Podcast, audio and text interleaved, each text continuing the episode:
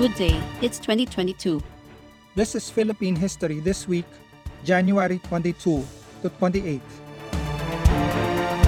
January 17, 1981. Saturday, martial law is lifted.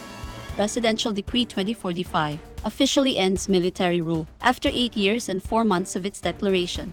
The martial law years would be characterized by widespread human rights abuses, the dismantling of the country's democratic institutions, and unbridled corruption. President Marcos and his cronies would stay in power until 1986, when he and his family would be overthrown by the popular uprising that would later come to be called the People Power Revolution. January 22, 1987, Thursday. 13 farmers are killed in a protest in Mendiola. Estimates of 10 to 15,000 peasant farmers and their supporters would be met with violence from elements in the police and military cordons that greeted them at the doorstep of Malacanang. The Mendiola massacre would lead to the passage of the Comprehensive Agrarian Reform Law, which aimed to redistribute 10 million hectares of farmland from the entrenched landowners to their tenant farmers. 35 years on, and the full promise of agrarian reform remains unfulfilled. 10 years ago.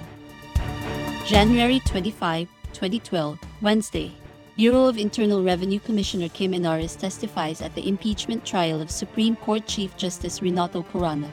On day 7 of the trial, Henares would attest that Corona did not file his income tax returns from 2002 to 2010. She would further testify that due to the documents which had been subpoenaed in relation to the impeachment trial, the BIR was investigating the discrepancies between Corona's income and the assets that were supposed to be under his name. Corona would be found guilty of betrayal of public trust and culpable violation of the Constitution by 20 of 23 senator judges in March 2012. Five years ago, January 26, 2017, Thursday, the first petition against the government's Oplan Tokhang is filed in the Supreme Court. The Duterte government's anti-drugs police campaign was widely criticized for alleged extrajudicial killings of suspected small-time drug users and dealers during its field operations. The Center for International Law, or Center Law, a human rights advocacy group, would file the petition on behalf of the families of four drug suspects who had been killed in Payatas, Quezon City.